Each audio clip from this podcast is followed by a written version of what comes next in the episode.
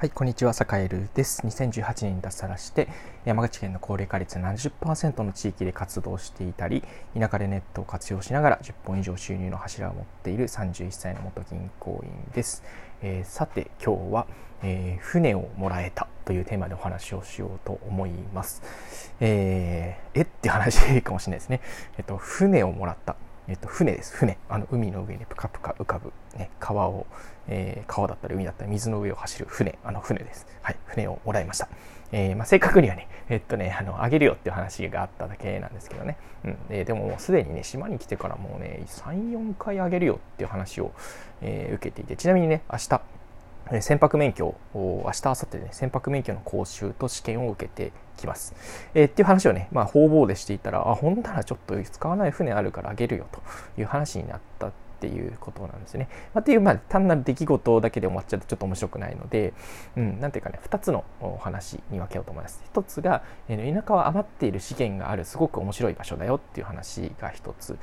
で、もう1つは、そういう空いている資源を使わせてもらうためには、やっぱりコミュニティに何かしらねこう貢献しそうだと思ってもらうっていうことが結構大事っていうその2つのテーマでお話をしようかなと思います。で1つ目が、えっと、やっぱり田舎はね空いている資源余っている資産、えー、空いている土地だとか空き家だとか、ね、使わない船とか使わない軽トラとか、うん、そういうものがたくさんあります。うん、そういうものをにもう一度こうね息吹を、えー、なんていうかね吹き込むというか、えー、もう一度こう活用することができると結構ねあのいろいろこう遊びしろがあるし、えー、ビジネスの余白っていうのもすごくこうあるということをね、えー、このラジオを聴いてくれている方にはお伝えしておこうかなと思います。で2つ目2つ目がこれねあのじゃあタダで使えるとか、えー、なんだろうなあの空いているところだからもう好き勝手使っていいかというとそうでもなくって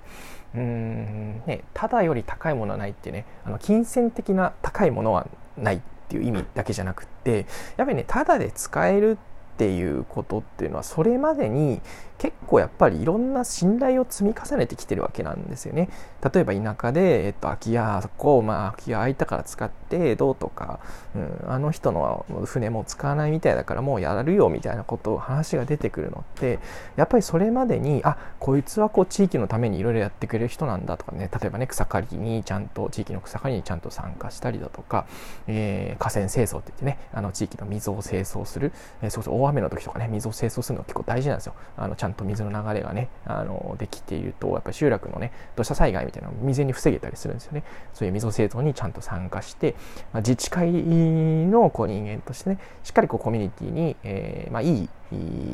役割を果たすっていうようなこととか、あとはこまめにね、あの地域の人と話すとかね、うん、顔見てちゃんと挨拶するとかね、あの世間話をして最近こうどうかみたいな話とかね、うん、ちょっとこう隣近所を気遣うじゃないけど自分できることないですかみたいなことを考えるっていうことをしていると、えー、自然とそういうねこう空いている資産を使わんかっていう話がねどんどん舞い込んでくるっていうのが田舎のいいところ。ですね。そういうコミュニティの力っていうのがまだまだこう残っているからこそあのそういうことができる